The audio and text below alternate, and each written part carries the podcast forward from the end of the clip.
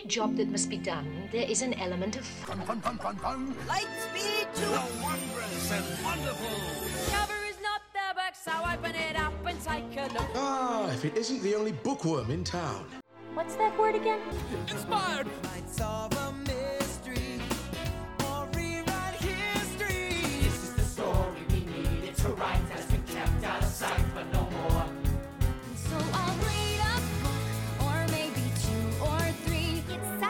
Such to hum a happy working song. Ooh, a happy working song. I have to sing. I have to play. The music, it's it's not just in me. It is me. We're happier when you don't sing.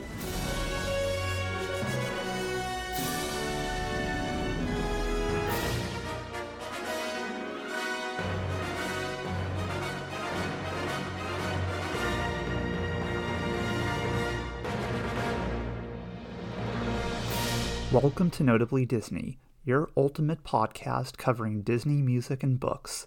I'm Brett Nackman, your host.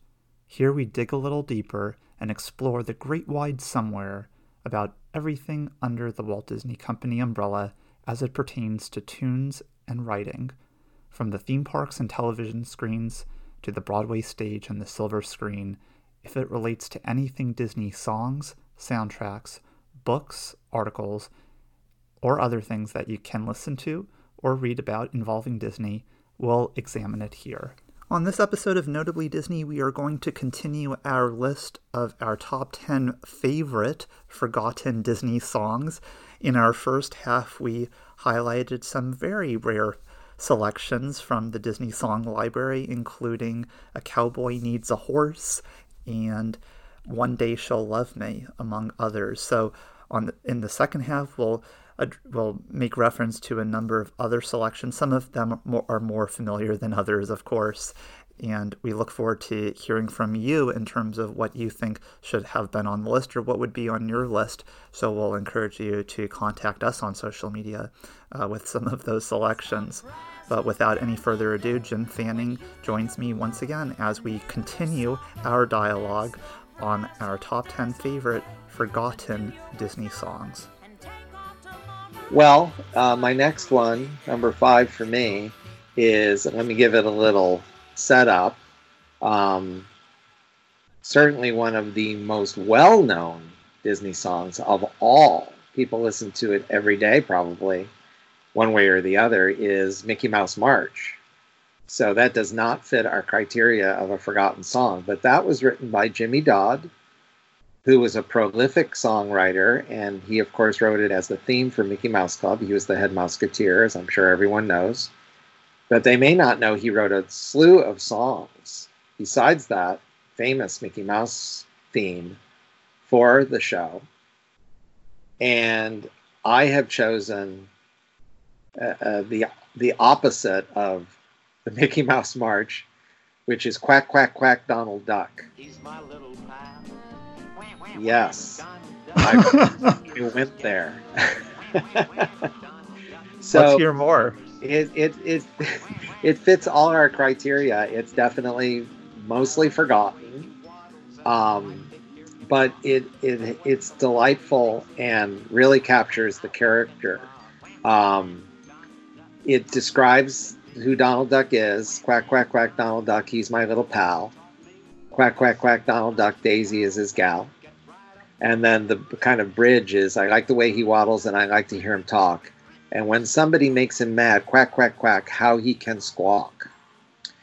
So um, we, we've got all that again, a kind of a simple song and and fun and delightful because it's about Donald Duck.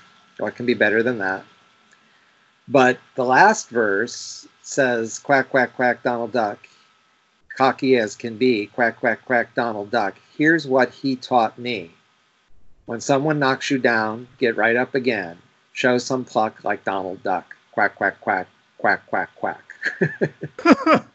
so, since it was composed by Jimmy Dodd, he always liked to include a little depth and a little lesson. So, obviously, he thought hard about, well, what's the positive quality of Donald Duck besides him getting mad and, you know, some of the simpler observations like he's cute.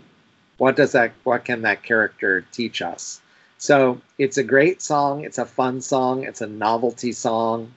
It intro- it incorporates the quacking of donald uh, and his squawking and his temper but it also has this wonderful little thought about when someone knocks you down get right up again and show some pluck like donald duck.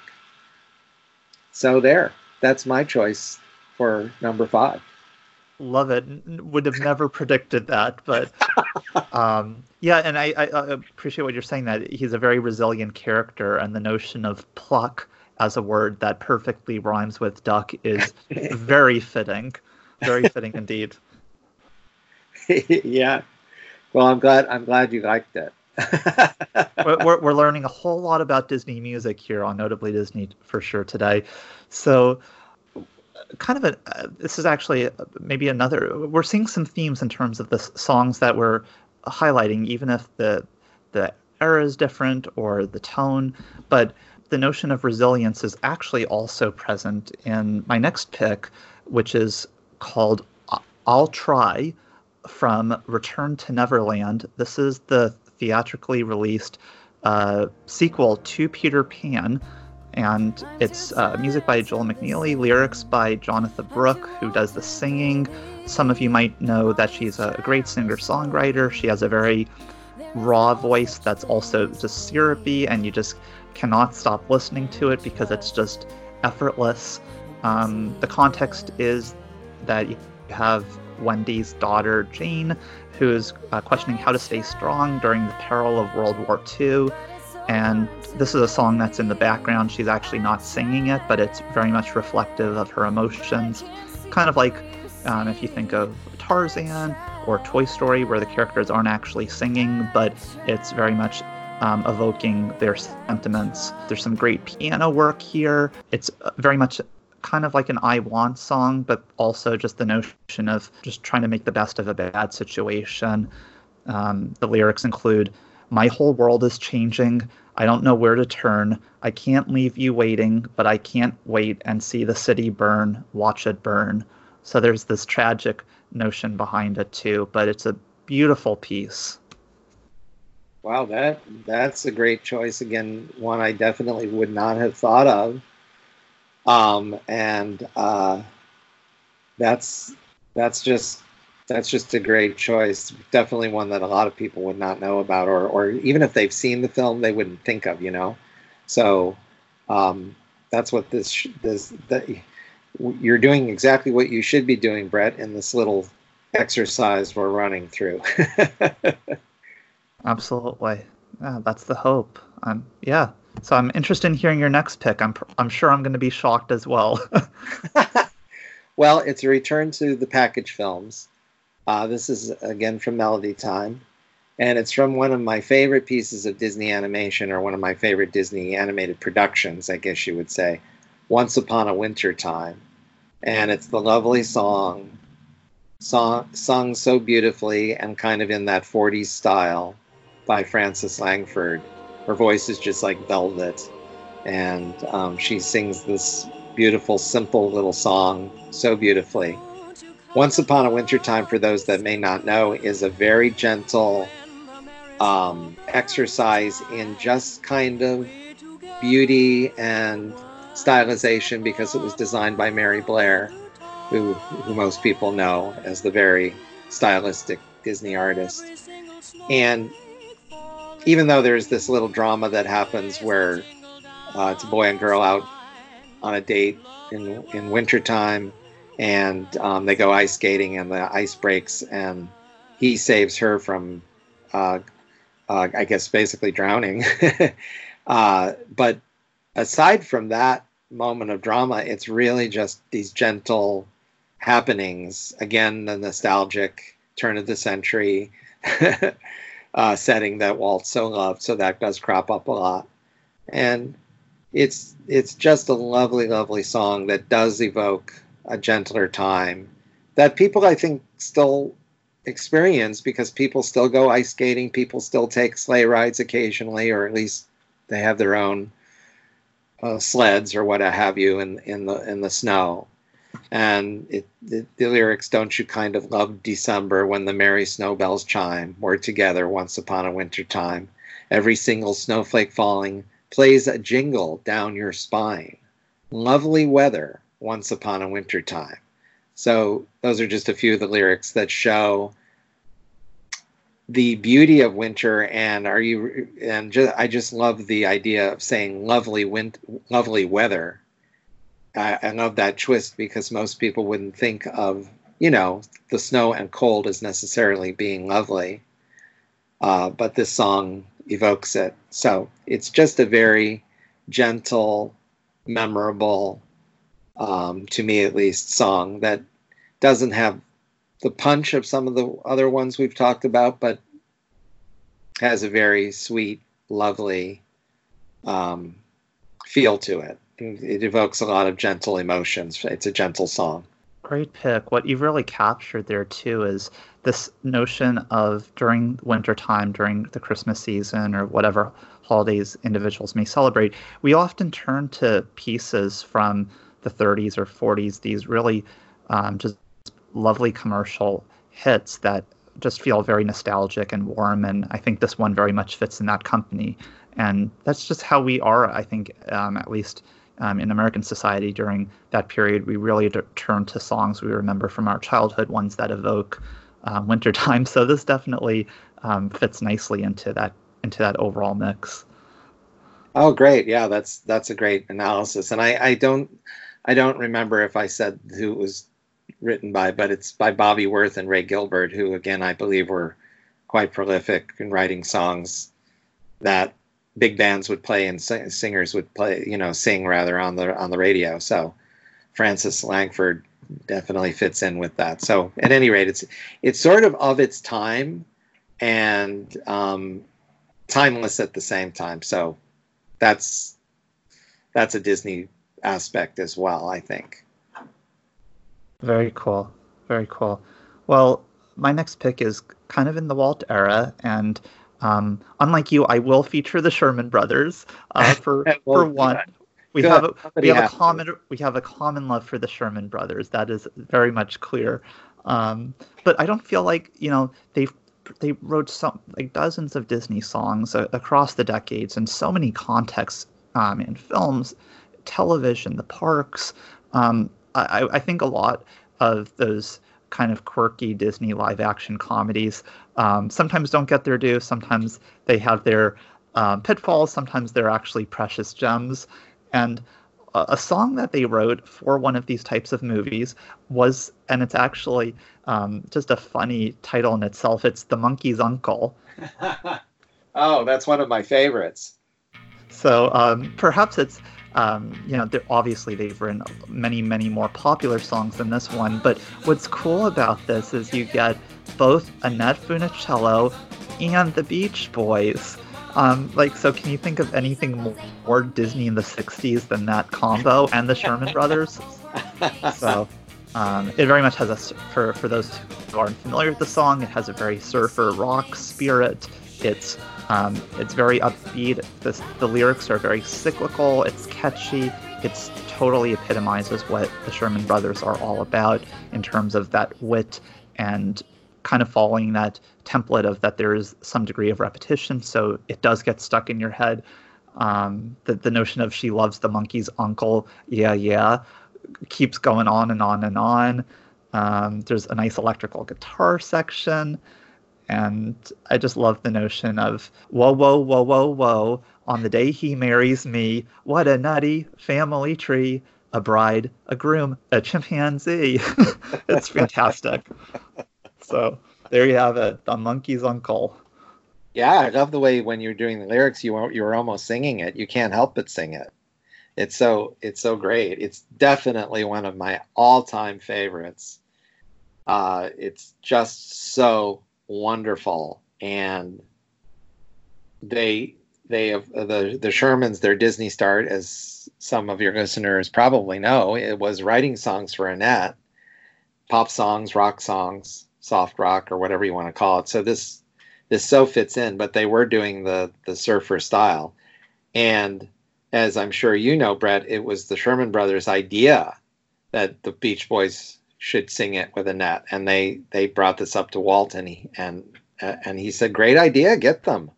Uh, so I'm sure a lot of people don't even know that the Beach Boys ever did anything for Disney. This is not the most well-known well-known film, and and as uh, is our criteria, the song isn't all that well known. Uh, so it's just great, and um, another another part of the Sherman Brothers story about this song there if, if, anybody that has their book there's photos of the beach boys and annette recording this in the studio not not on screen but in the studio.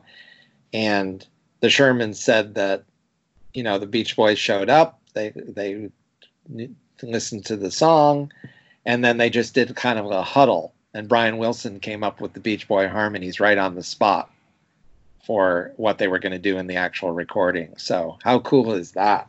That's fabulous. Yeah, fantastic. And I love the added Disney history that you add to this. So, that's oh, great. Oh, great. Well, what a fantastic choice. I, I was, the minute you said it was a Sherman Brothers song, I was like, okay, what's it going to be? Because it could be one of a hundred. exactly.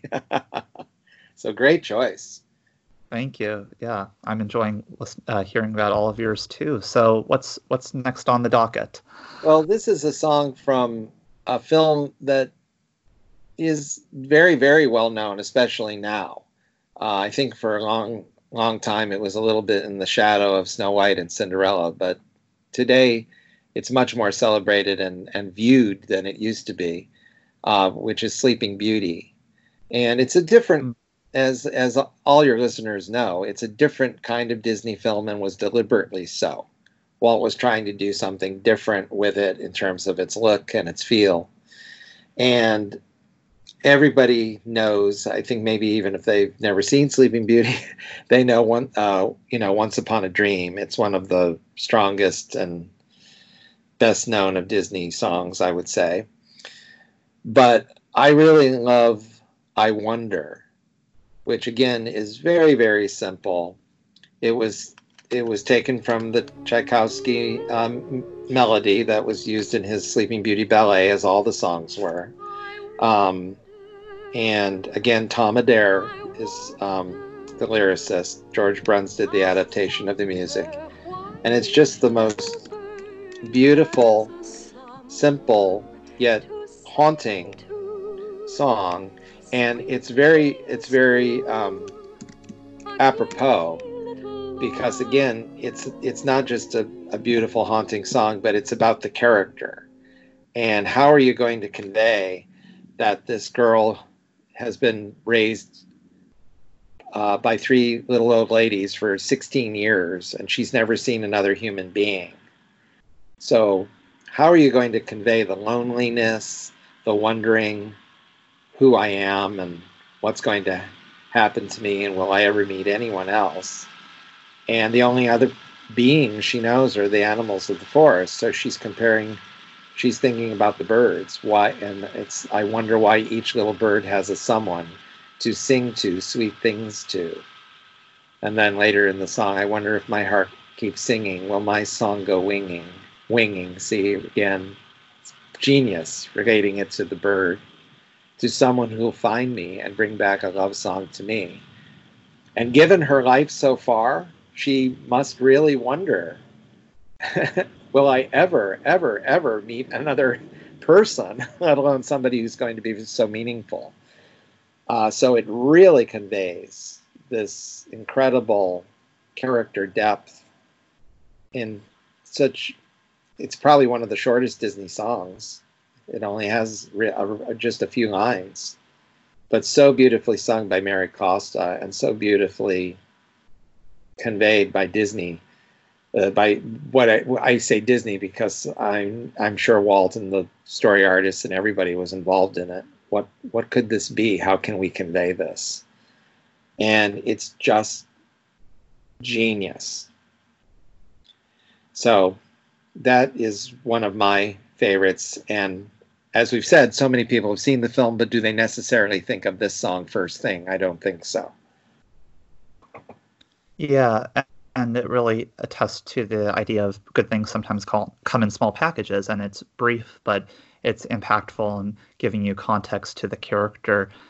I think in some ways there's parallels, thinking about it in a contemporary era standpoint, uh, parallels between Aurora and Rapunzel. And Rapunzel's very isolated, and her song, although it's very much of a pop rock uh, standpoint, is "When Will My Life Begin?" And it's this notion of of thinking of you know what what is the outside world like? How am I going to channel my interests in new ways? And um, in a different way, um, Aurora is more of the classic Disney princess is thinking about okay, what um, what what will life hold for me in this very um, enchanting atmosphere um, of the forest? So yeah, I love that pick. And I think it's I think it's to your point too that um, how it's uh, Aurora is one of the classic Disney princesses. She's the one that has the least to do because she's either a baby or or asleep and through most of the film. Telling it like it is. yeah. this is really her only moment in the spotlight because of course she sings once upon a dream but the prince enters into that pretty quickly and the animals are there this is her one moment to do a solo um, and where you even see much about what she thinks or feels too. So it's very important. Now I have to correct myself.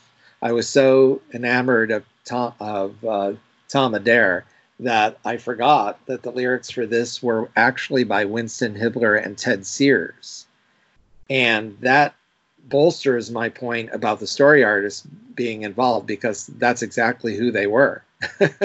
Winston Hibler and Ted Sears were top Disney artists. And Winston Hibler, especially, was celebrated for his. He, he, I don't believe he was a graphic artist. I always say story artist to encompass any of the writers for Disney animated films. But I don't believe he drew at all. He was a writer, and he always brought a lot of poetry. That's what people has, that worked with him have said to his what however he was contri- contributing so whatever project he was working on including johnny appleseed he was one of the major forces on johnny appleseed he always brought a lot of poetry they said so um, they are the ones responsible for these beautiful lyrics so sorry i almost went on and didn't uh, uh, credit the right people totally fine. Um, and yeah, thanks for the context on that front. Um, yeah, I, I, really appreciate that pick and you know a good character analysis of Aurora there too. So we, we get that as well. Um, uh, my next pick is uh, bringing us uh, back to uh, more modern Disney uh, from the Renaissance era, as, as many people refer to it. And it's a piece that comes from a film that is probably one of Disney's darker animated films, but is also in the same vein extremely uplifting and positive and just uh, makes you feel motivated. Um, the song itself uh, that I'm going to be featuring is very, very, very dark, but it's The Bells of Notre Dame from The Hunchback of Notre Dame.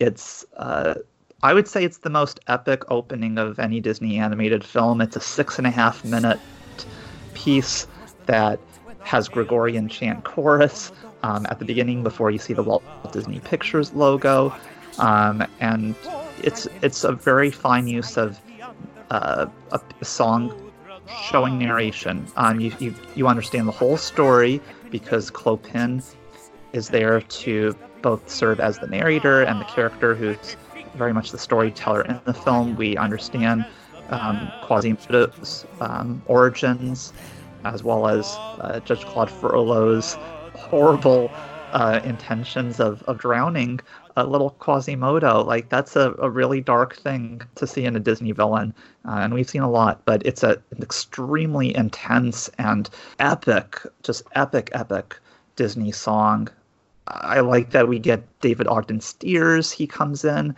Um, he plays the Archdeacon. We we know him as the voice of Cogsworth and many other Disney characters. And the lyrics are just so great. Again, this is so this is music by Alan Menken and uh, lyrics by Stephen Schwartz. So again, the same team from Pocahontas, and oh, I just I I listen to this song a lot, and I think it's getting more attention because we saw the stage adaptation of Hunchback a little while back, and I think it's kind of getting its due uh, many years later. But think of these lyrics and how intense it is. Judge Claude Frollo longed to purge the world of vice and sin, and he saw corruption everywhere except within. That's that's pretty dark and intense, um, but it's also pretty awesome too that um, Disney would uh, be able to go in this direction and adapting this material in a very um, fitting way. So that is my selection. Yeah, it's an excellent one. They they did not shy away from it, uh, uh, that and other elements in that film. And since that is the song that kind of sets the film up, um, then the whole story, you know, it's it's very apropos and it's very very, just as you said, it's very powerful. So great choice. It's um it's one that is worth listening to both in the film context and also I would add the uh, stage adaptation soundtrack that was released several years ago has a really cool kind of extended version of the opening as well. Um, so that's worth listening to as well. Oh, great! Yeah, I haven't heard that. I'll have to check that out. Very, very powerful choice. So, number two, um, I wanted to choose something that was written by uh, Paul J. Smith and Gil George, because that team, Paul Smith, of course, did many classic Disney scores um, for uh, Disney films of the 1950s, especially.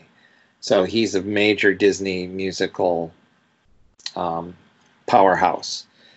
And Gil George wrote a lot of lyrics for a lot of wonderful, I would almost say little songs because a lot of them were not like major production numbers or that sort of thing. But um, a lot of people might have seen her name and not realize that that was the famous Hazel George. Actually, it was the pen name of Hazel George, who was the Walt Disney Walt Disney Studio nurse in the 50s and 60s, who became Walt Disney's confidant, and um, a, a, fascinating character in her, in her, own right, and a fascinating uh, influence almost on Walt.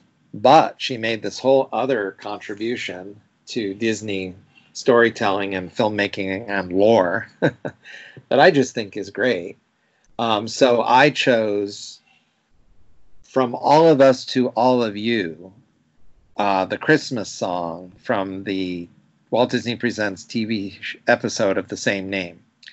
And it's one of the Christmas songs that have been written that is good enough to join other Christmas songs, classic songs. It should be as well known as Jingle Bells or Deck the Halls or even like White Christmas. Um, I think for many years it was that well known almost, uh, certainly in Disney circles. In recent time, uh, recent times, it's not as well known uh, because I don't think Disney promotes it as not enough. But I will be happy to tell you that when I went to Mickey's Toontown at, at Disneyland at Christmas time, they were playing it. and the Jiminy as as sung by Jiminy Cricket and like the, the soundtrack through throughout the realm. So um, it is a great song in its own right. It's a little different because it's seasonal. I hesitated to include it, but I include it not only because it's good in its own right, but because it represents Gil George or Hazel George and Paul Smith. That that's great. Um, I haven't heard that one in a long time, but um, yeah, I, I, I like that a few of the songs are very seasonal in flair too. So um, they they make you feel good during a particular time of year too. Yeah, absolutely. Which is which is something in itself that something can evoke. Uh, you know, a certain time, a certain season. So. Yeah, the impact of a song for sure. Um, so my next pick is probably ex- extremely timely on a number of fronts. Um, there was a previous episode of the podcast where we talked about uh, favorite Pixar songs, and I want to make sure I had one Pixar song in the mix if it felt fitting. Uh, many of them are, of course, extremely well known. You've got you've got a friend in me, um, among others. But Uh, there's an Oscar nominated song from Wall-E called Down to Earth. Uh, this is music by Peter Gabriel and uh, Thomas Newman, um, lyrics by Peter Gabriel, and uh, Gabriel sings the piece, of course. And um, it's a very long six minute end credits theme and has a lot of great piano work, uh, some electronic elements. It has a lot of meaning because it focuses on climate crisis and um, there's a lot of understated yet lovely rhyming in there. There's some rock and world music. It has a lot of different flavors, and the final product is ultimately um, inspiring and uh, worth ruminating over because it um, it's kind of in- intense um, in, in terms of thinking about the the characters in the film and the livelihood they are facing um, in, the, in their spaceship, the Axiom, and abandoning Earth. So I really like this piece. That is a fantastic choice. And it's interesting because I do think, uh, obviously, as you said, there are well known songs from the Pixar films. But for me, songs, and I, I don't mean music, I mean songs specifically, are the weakest part of the of the Pixar world. They obviously made a decision not to make the most of these films musicals, and therefore songs are de-emphasized. Um, so there there might be a strong song in a given movie, but for the most part, I'm not, in my own personal opinion, I'm not that impressed with the Pixar songs. It doesn't mean that they're bad or anything like that, but they're just not the strongest part of the whole Pixar thing. but yeah, this one is is great and powerful, and and Wall-E has does have this strong theme of what's happening to our world or what could happen to it. And of course, you don't even really know what's going on at first, which is uh, the way the movie unfolds is great. The storytelling is great. And we're like, where is this? Where, you know, you just don't know what from one minute to the next what's going to happen in the story. So to have this kind of all sum it up in a way is is very, very good, very powerful. So another excellent, unexpected choice. That, that's the theme throughout for Yeah. sure. I, I'm I'm constantly surprised by I think what both of us are sharing in uh, different ways. Well, so they- uh, Well, the two the two of our lists uh, complement each other because I do think mine are more more traditional, even though some of them are not well known and they're not supposed to be. But um, they are ours complement each other in terms of eras and what I'm what I'm leaving out. You include, and I guess it's obvious to your listeners by now. We did not consult each other about our lists. We just we chose them independently of each other, and I think they I think they combined to make a really great, you know, mixtape or or playlist. yeah, for sure. And I, I am definitely going to listen again to Quack Quack Quack Donald Duck because I can't say that's been on my playlist recently, but uh, it's worth listening to again. it's not been on your playlist recently or ever, so it. yes. it's it's yeah. Some of these are very strong, powerful, and some of them are just fun. But as always with Disney, there's there's more than meets the eye, so that's a good thing. So I guess I guess I will move on to my number one choice. Okay. Let's do a drum roll. Yeah. It's kind of an obvious, uh, uh, if if an obvious choice can be made among songs that are not as well known, um, it's almost an obvious choice. But since it's number one, it has it has to be, uh, it has to have something going for it, right? So, Alice in Wonderland, the film, the the Walt Disney film from 1951, it has the distinction of having the most songs of any film Walt made. There's just tons of them. One reason being because the Lewis Carroll original had so many songs, or at least poems, in it. And some of them are just little for throwaways, but they're all great. But the one that has the most meaning to me is because it's so beautiful and haunting is the theme uh, the title the title song which is heard over the opening credits which of course is just simply called alice in wonderland the choral work the idea of what is what is wonderland and where can you find it Um, the, the lyrics are, are quite beautiful. The melody is quite beautiful. In the film, it's beautifully done. But it's especially well done, I think, in the famous Ca- Camarata album that was released on Disneyland, the Disneyland Records album, which is all covers and newly arranged songs from the film. So I think it's, uh, I think it's you know, when you think of the movie, you don't necessarily think of the title song. You think of "I'm Late" or, uh, you know, uh, the Unbirthday song or or something like that. But um, this has this has a great power, and I- interestingly enough, it seems like a lot of jazz singers or cabaret singers have, have picked up on the song. I've I've heard I've heard a number of people live just doing it, and I was like, no way, they're doing Alice in Wonderland from from the Walt Disney movie. So just things like when clouds go rolling by, they roll away and leave the sky. Where is the land beyond the eye that people cannot see? Where can it be? Where do the stars go? Where is the crescent moon? They must be some they must be somewhere in the sunny afternoon. Alice in Wonderland, where is the path to Wonderland? Over the hill or here or there? I wonder where. So it just somehow sets up the whole thing. Where you know where where can this land be? Where can this world? How can we find it? Oh, I love that selection so much. It's there. There have been so many great renditions of it over recent years on some Disney j- jazz themed albums as Yeah. well. Yeah, Um, so yeah, Yeah. it's. Go ahead. I'm sorry.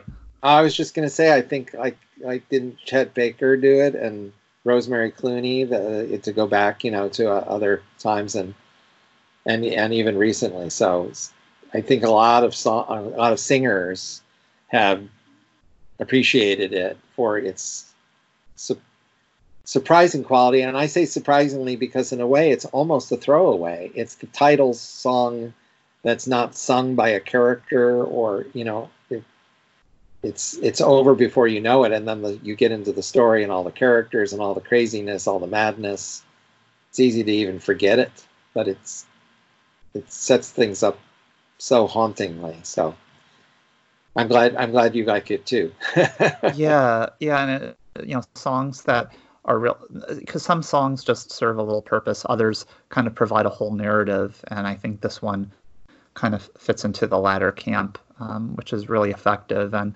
um, yeah, and I and I've seen actually a, a bunch of people perform renditions on on on their YouTube channels. It's a it, it seems to have um, even though I would still agree it's very much overlooked, especially in the scheme of how many songs there are within that feature. Um, it, it is gaining a bit of traction over recent years, which is kind of cool. So yeah for sure for sure so it's it it kind of occupies an unusual spot in in our list of uh, f- forgotten or or more unknown songs but it speaks to its quality that especially musicians recognize that it's something special Absolutely. And my final pick um, comes from a Disney film that actually only has one song in the main film. There's an additional one in the end credits, but um, it's a film that very few people saw in theaters. I loved it um, from the onset, and I think some people are maybe warming up to it uh, more recently. It's from Treasure Planet. It's the song "I'm Still Here." yeah yeah Which- great great choice great it's a- choice Okay, great. Yeah, uh, we're on the same page. So it's it's awesome in this from the standpoint of that it tells Jim Hawkins' full story, his backstory of of why he's kind of a, a troubled kid and is trying to reconcile um, being out on his own and seeing John Silver as kind of a father figure, even though his dad kind of abandoned him. It shows his rebelliousness, and it's a it's a rock piece. Like it, this is not something that you would expect in a Disney animated film. This was kind of a, more of an experimental era with the company. It was after the Renaissance. They were trying different type of material. It wasn't just um, you know more fantasies or um, traditional musicals. This is by no means a, musical picture. It just has the one song in the main um, main running time, say for the end credits. And John Rzeznik of the Goo Goo Dolls wrote and sung this song. Um, because of this, I really love the Goo Goo Dolls as a band, so I appreciate the song for that reason. And it's there's a lot of electric guitars and drums. It's loud. It's it feels like a, a moody teen angst song that you just uh, adore it into adulthood because it may resonate on some levels, or at the very least, it very much tells the character's story and has great lyrics too. How can you learn what's never shown, yet you stand here on your own? Um, there's also a sense of angst with the lyrics, and their words are just whispers and lies I'll never believe. Um, I could not imagine uh, someone like Aladdin or P- Prince Charming saying those lyrics, but with Jim Hawkins, maybe so. So there you Yeah. have it. I'm still here. Yeah. Oh, that's a fantastic choice. It's it's unusual. It's one. It's you know. It's it's uh, a little bit of an unknown song from a little bit of an unknown film still, but um, I think more people, as you said, more people discover it all the time, and it kind of comes in what the middle of the movie, or Yeah. or or Uh-huh. certainly it's well underway Mhm. and it kind of takes you by surprise, which I always like. And he's he, he's not he's not a particularly likable character in just on the surface. So it's nice to see um it's nice to understand him and find out what what's what's going on inside him that makes him the way he is. So it's it gives it a lot of depth, I think. And it's just a great song. Yeah, I, I I think all those points are right on. So there you have it. I think we we completed it. We did it, Jim. We we highlighted 20 fantastic songs from Quack Quack Quack Donald Duck to uh, the Monkey's Uncle and everything in between. Yes, right. From and and every everything from the Bells of Notre Dame to oh my gosh, uh, Star Spangled Man. So great, great, unusual, unexpected choices, and I love them all. So yeah, me too. And I and as I said, I have to listen to at least one or two of the songs on your list for the first time. So uh, I appreciate my homework assignment now. Uh, so I'm hoping we can conclude, as we do with every guest, some common questions. Uh, the segment is asking my questions, get some answers.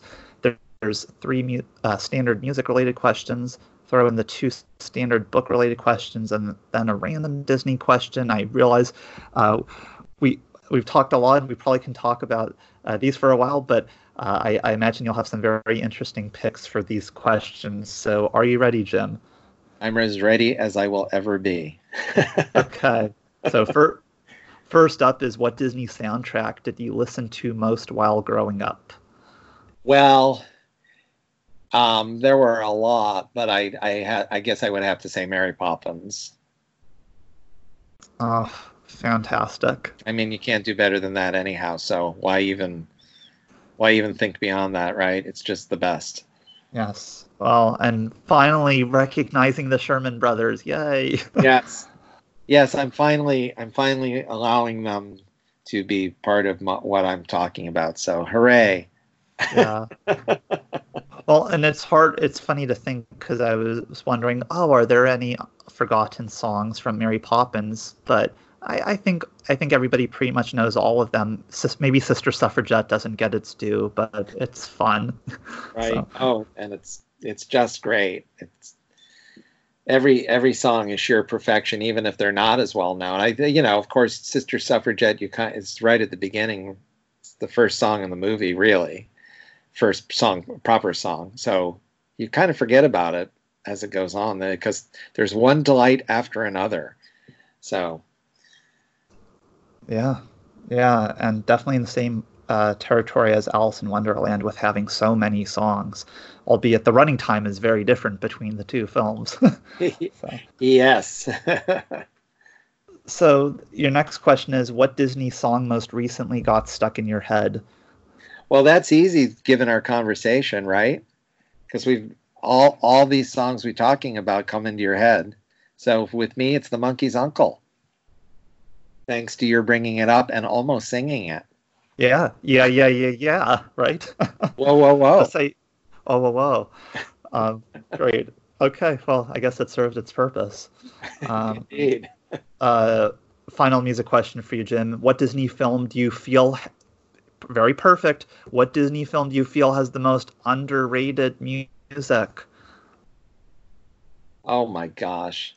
Almost impossible to say because all I can th- yeah, all I can think of is great ones and then um, we've talked about so many that are uh, underrated.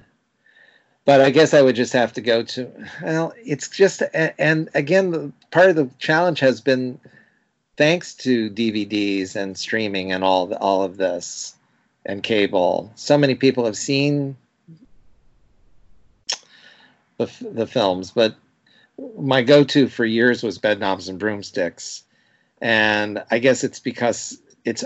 I guess I can say it now too because even if people have seen it, it's always in the shadow of Mary Poppins, and the songs the songs are so great, and they're not. They're usually compared unfavorably to Mary Poppins, but what wouldn't be? You can't compare anything to Mary Poppins and have it. Very few things can stand up to that criteria. So anyhow, that's that's the easiest answer I can come up with for myself without thinking like for the next three hours. Sure, sure. Yeah, that could be an, a whole episode in its own right. I'm, I would imagine. Uh, shifting over to to books, uh, I recognize that you are quite the writer and quite the reader. What is the most recent Disney book that you've read? Oh wow. Well, it's it's an odd. Oh, gosh, I don't I don't necessarily read a lot of Disney books because it's more like um, I mean it's silly to say because I've read I feel like I've read them all um, but I I'm dealing with Disney all the time so when I'm like actually reading I don't read Disney books if that makes any sense. Oh, of course, sure. But um, probably probably because I've been writing about Pinocchio uh, for another project. I I'm re- I'm been reading J.B. Kaufman's book on Pinocchio from a few years back. Oh, sure. Which is you know fantastic and in depth and all that. So, um, that's one. I mean, it's sitting right here at, at my desk. So I was reading it last night. So I guess I would I would say that one. So you can cut out all the other stuff I said. we've been talking for we've been talking for hours, uh, which I hope I hope your listeners will enjoy. But gosh, we could go on and on, like you said, and it's already been such a long time. Not that I haven't enjoyed every minute. Yeah, Anyhow. ditto, ditto, and that's why. Uh, yeah, we're winding down, and uh, the second book-related question for you is, uh, and you might need to adapt it given that you have written uh, Disney books, but if you could write a Disney book on any topic or what you haven't already covered um, through your compendium books, among others, what would it be about? Well, just like Chris Merritt said, I don't want to say what my number one choice would be because I do hope to indeed write it. So I don't want to give it away because I don't want Mm-hmm. somebody else to say, oh, that's a good idea. I'm going to do that. but given our topic, I probably would write um, about some of these unknown songwriters uh, from the Walt era, and especially the ones that worked on the Mickey Mouse Club. People don't realize how many songs were written for that show because it was a daily show and they did musical numbers on almost every episode. So there's tons of original content that and and they're so great. Um, not just quack quack quack Donald Duck. and also, um, as I was saying earlier, uh, Hazel George, known as Gil George, I think she and Paul Smith wrote some wonderful Disney songs. Like uh, they wrote, they wrote one or two for Perri, for example, about the little squirrel, and um, oh gosh, more more than I can think of. Uh, just wonderful songs, and of course, as I as I said, they both were fascinating individuals. So that, those that's a book that needs to be written, I guess, about the Disney songwriters. I, I would buy it. That's a good one. Um, and and fun fact, since you mentioned uh, Perri the squirrel, for people who love the television show Frasier, the actress Peri Gilpin, who played Roz, uh, claims that she was named after the squirrel from that Disney short. Oh my gosh, how fantastic! I know it makes me love her even more. Me too. oh, that's so cool. Yeah. So, uh, well, yeah. There you have it, Perry. Uh, so then your random Disney question, uh, which I mix up for every guest. For you, it is what Disney movie represents your go-to choice if you're in the mood to laugh? Oh wow. Uh, probably one of the Bill Walsh produced and written ones. Maybe even Son of Flubber over The Absent Minded Professor, because Son of Flubber is so whacked. it is so nuts. And um, like that whole opening sequence about the the commercials for Flubber, and well, I guess it's not the opening sequence, but it's early. It's just so insane. And with Paul Lynde calling the football game, it just takes it into a whole another era, uh, er, er, another level of insanity. So that that film is extremely well made and extremely nuts. So that would make that would make me laugh a lot. Great. Yep, we're definitely covering the whole uh, pantheon of different things under the Disney umbrella. And yeah, Son of Flubber, there you have it. Well, Love it. it really sums things up because of all the guests that you've had on your podcast, how many of them have brought up some Son of Flubber? That's very true, but I wouldn't expect anything less from the, the individual who brings up Quack Quack Quack Donald Duck. Yeah, I, I'm well trained in the ways of trying to come up with the not expected choice. So Expect the unexpected with Jim Fanning. Well, Jim, let's make sure that folks know how to find you on your different social media platforms. Well, that's great, Brett. Thanks. On the last episode of your podcast, I mentioned the launch of my new YouTube channel, which is Jim Fanning's Tulgywood TV. And um, hopefully, there's some fun videos, not necessarily about Disney, but there will be more Disney to come. Um, so there'll be some fun topics, I hope. And aside from that, I'm on Instagram at jim.fanning1. Uh, Facebook is the same. If you search Jim.Fanning1 in Facebook, I will come up. There are other Jim Fannings. I, I have to uh, warn you, so make sure it's me. Um, on Twitter, I use at Emelius Browne, and Brown is with an E. That's a that's a shout out to Bedknobs and Broomsticks. That's the David Tomlinson role in that in that great film. Um, I also have a blog, which is a which is also Tulgywood. That's where the Tulgywood title came from, and uh, that's uh, the ad- the address for the blog is jim at tulgywood.blogspot.com. Uh, and the at in there is not the at symbol; it's the at word. So that sounds confusing, and all, really all you have to do is search Jim Fanning Tulgywood blog, and it'll come up, or just Jim Fanning Disney. And I also have a website, which a lot of people do not know about. There's a lot of samples of my work on there, and it's especially good for anyone who might want to hire me as a writer because I am a freelance writer. That's what I do for a living. I'm always looking for new jobs and new assignments. So if you need any kind of writing, check out my website. It's at um, jim-fanning.com. So that's jim-fanning.com. And again, you can just search me for all of that. It's it sounds a little complicated, so if you want to just put in Jim Fanning and Disney, I should come up in every which way. Fantastic. Yeah, no shortage of platforms and places to find you on social media and online. And yeah, what your website is great in terms of highlighting the, the variety of pieces you've published over the years for Disney and other outlets too. So thanks for that, Jim. Thank you, Brett. Wow, was that quite the list? Uh, this was a really fun discussion.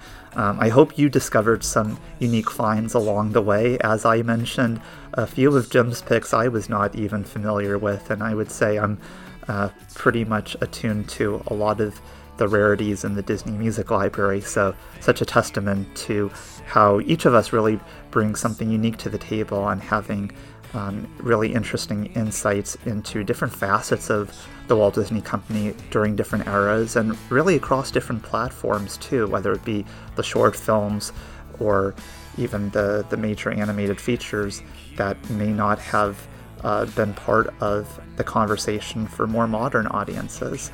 Um, you know, I think of A Melody Time or, or uh, some of those compilation films like that. So, anyways, uh, thank you again, Jim, for joining me on Notably Disney. This was really uh, quite a lot of fun. And we look forward to hearing what you would pick on your top 10 favorite forgotten Disney songs. Feel free to reach out to us on social media. Thanks again, Jim. Thanks again for joining me on another episode of Notably Disney. I invite you to subscribe to the podcast and leave a review. Follow me on Twitter at bnachman That's B N A C H M A N Reports, and be among the first to find out about the release of new episodes. I also encourage you to send me an email to notablydisney at gmail.com regarding your thoughts of the show, as well as suggestions for content. So until we turn the page on another chapter, I'm Brett, and thanks for listening to Notably Disney. Notably Disney is not affiliated with the Walt Disney Company or any of its subsidiaries, consequently, the perspectives and opinions expressed by the host and guests are strictly theirs and do not represent the views of the Walt Disney Company and its employees. The main purpose of the Notably Disney podcast is to offer information and critiques about the Walt Disney Company.